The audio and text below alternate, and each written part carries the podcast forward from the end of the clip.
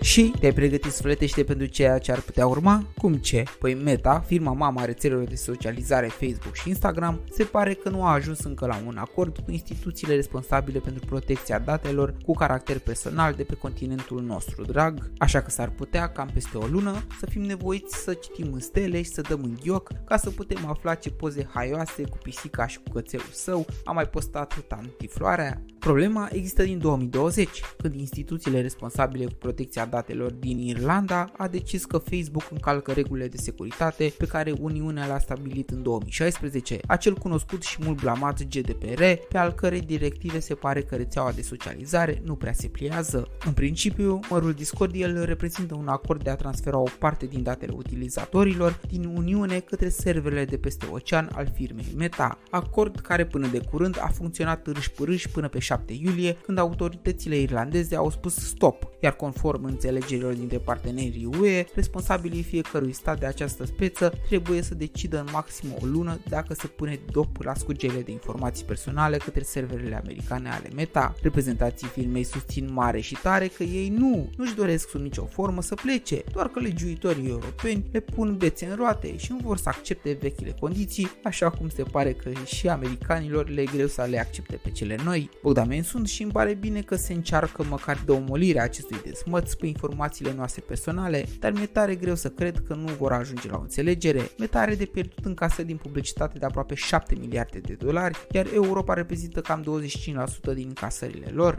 Apoi europenii au dezvoltat o întreagă industrie în jurul social media, domeniu strict legat de cele mai populare rețele socializare, din care fac parte și Facebook și Instagram, așa că multe joburi și afaceri depind de funcționalitatea celor două. Într-adevăr, există alternative, dar impactul pe termen scurt, cel puțin, va fi destul de violent. Noi să fim optimiști și să băgăm la borcan, pe lângă dulceață și compot, niște poze cu prietenii și cu cele mai de ochiate preparate din farfurii, alături de niște check-in-uri exotice. Până data viitoare, rămâi conectat pe Radio Terra. Pe curând!